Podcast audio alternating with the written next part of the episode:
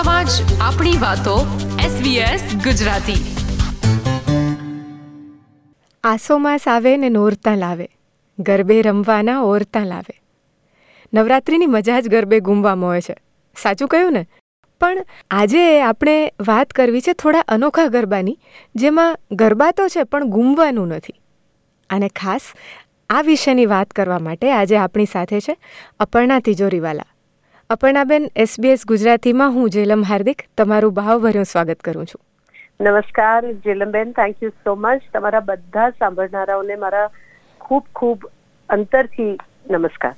અપર્ણાબેન મેં જેમ વાત કરી એમ નવરાત્રિ હોય એટલે સોળ શણગાર નહીં તો એમાંથી થાય એટલા શણગાર સજીને ગરબે ઘૂમવા નીકળી પડવાની ઈચ્છા હોય હોશ હોય અને એવું મોટે ભાગે લોકો કરતા હોય છે.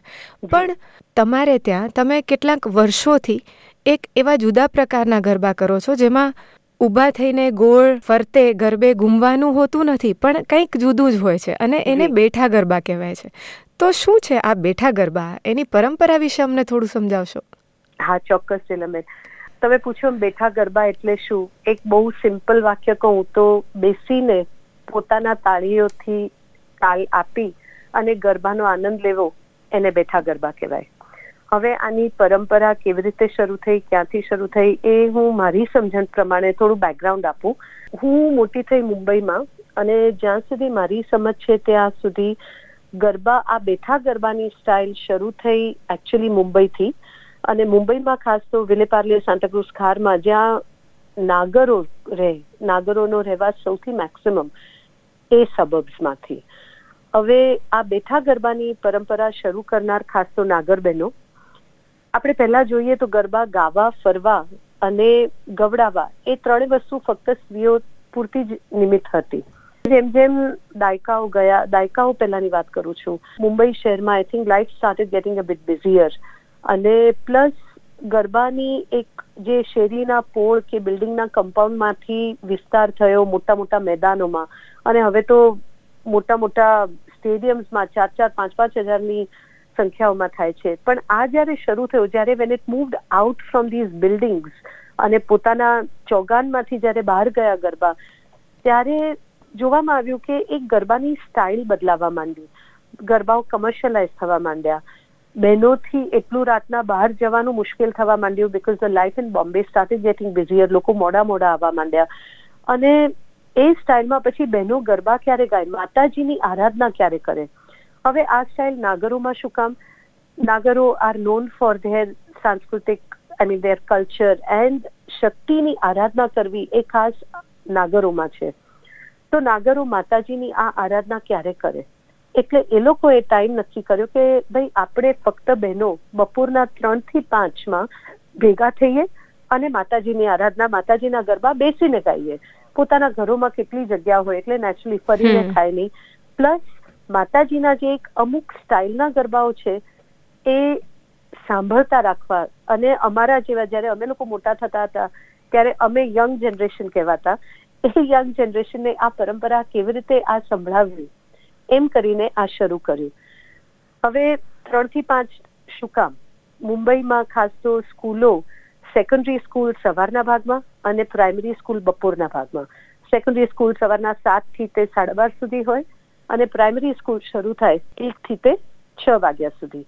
સેકન્ડરી સ્કૂલના છોકરાઓ આવી જાય બહેનો ઘરમાં રસોઈ પાણી પરવારી જમવાનું પતાવી અને ત્રણેક વાગ્યા સુધીમાં જેના ઘરે ગરબા હોય ત્યાં પહોંચી શકે.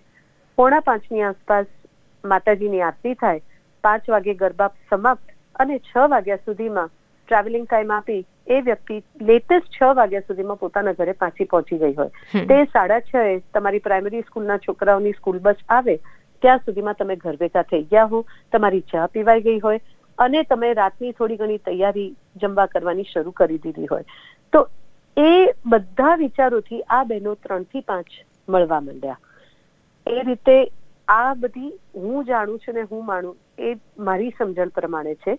હું ત્યારે નાની હતી, ત્યારે હું રાતના આ ડિસ્કો દાંડિયામાં ને એમ તેમ જતી અને બપોરના આ ત્રણથી પાંચના ગરબાની મને જવાની ઘણી હોશ રહેતી. અપર્ણાબેન ક્યારથી શરૂઆત કરી તમે આ ગરબાની? તમે મોટે ભાગે આઠમના દિવસે ઓસ્ટ્રેલિયામાં સિડની જેવા શહેરમાં પણ ચાલુ દિવસ હોવા છતાં પણ તમારા ઘરે બેઠા ગરબા કરો છો. તો ક્યારથી અને કેમ આવી ઈચ્છા થઈ? બે હજાર છ થી મેં આ શરૂ કર્યું.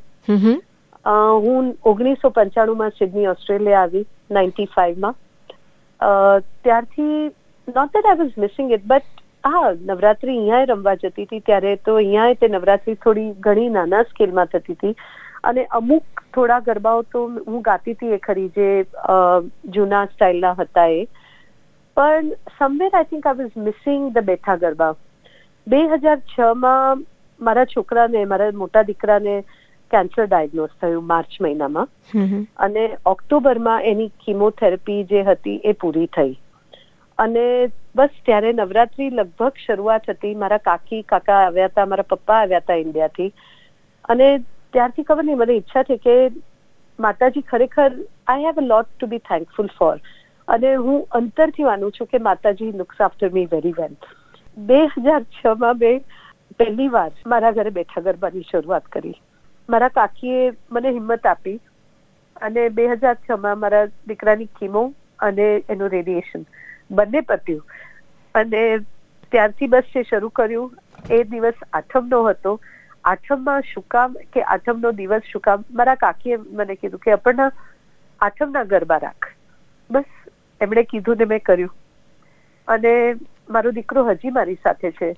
એનું કારણ એ કે માતાજી મારો ખોળો હજી સલામત રાખ્યો છે.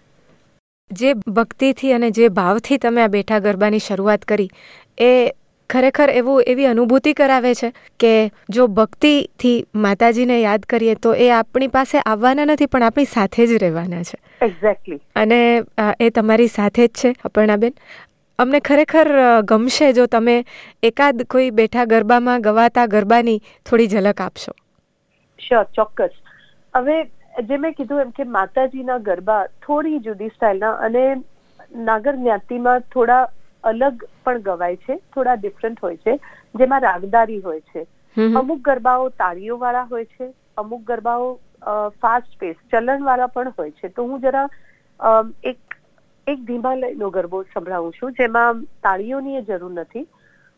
દિયો દર્શન અષ્ટ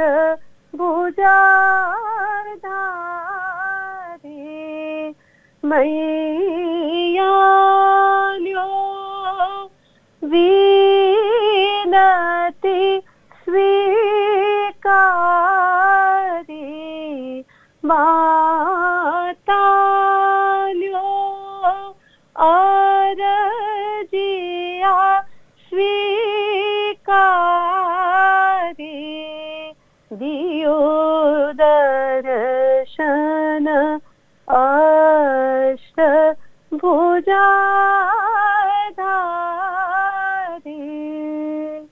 તો આ થયો એક ધીમા લયનો ગરબો અને એક એક બીજો ગરબો સંભળાવું છું જે ચલણ વાળો છે. ફાસ્ટ ફેસ તાળીઓના તાલે બહેનો ગાય એક બેન ગાય બીજી બેન બીજા બધા ઝીલે. અને હજી તો એક ગરબો પત્યો ના હોય ત્યાં બીજા ગરબાની શરૂઆત થઈ જાય. અને એ ગરબો સંભળાવું છું.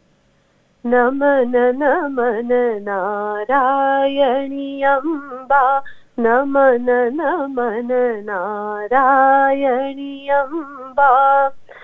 सुखदे सुखदा वरदे वरदा। सुखदे सुखदा वरदे वरदा। मा जयो जयो मा जगदम्बा। तू हि मा ता हि मा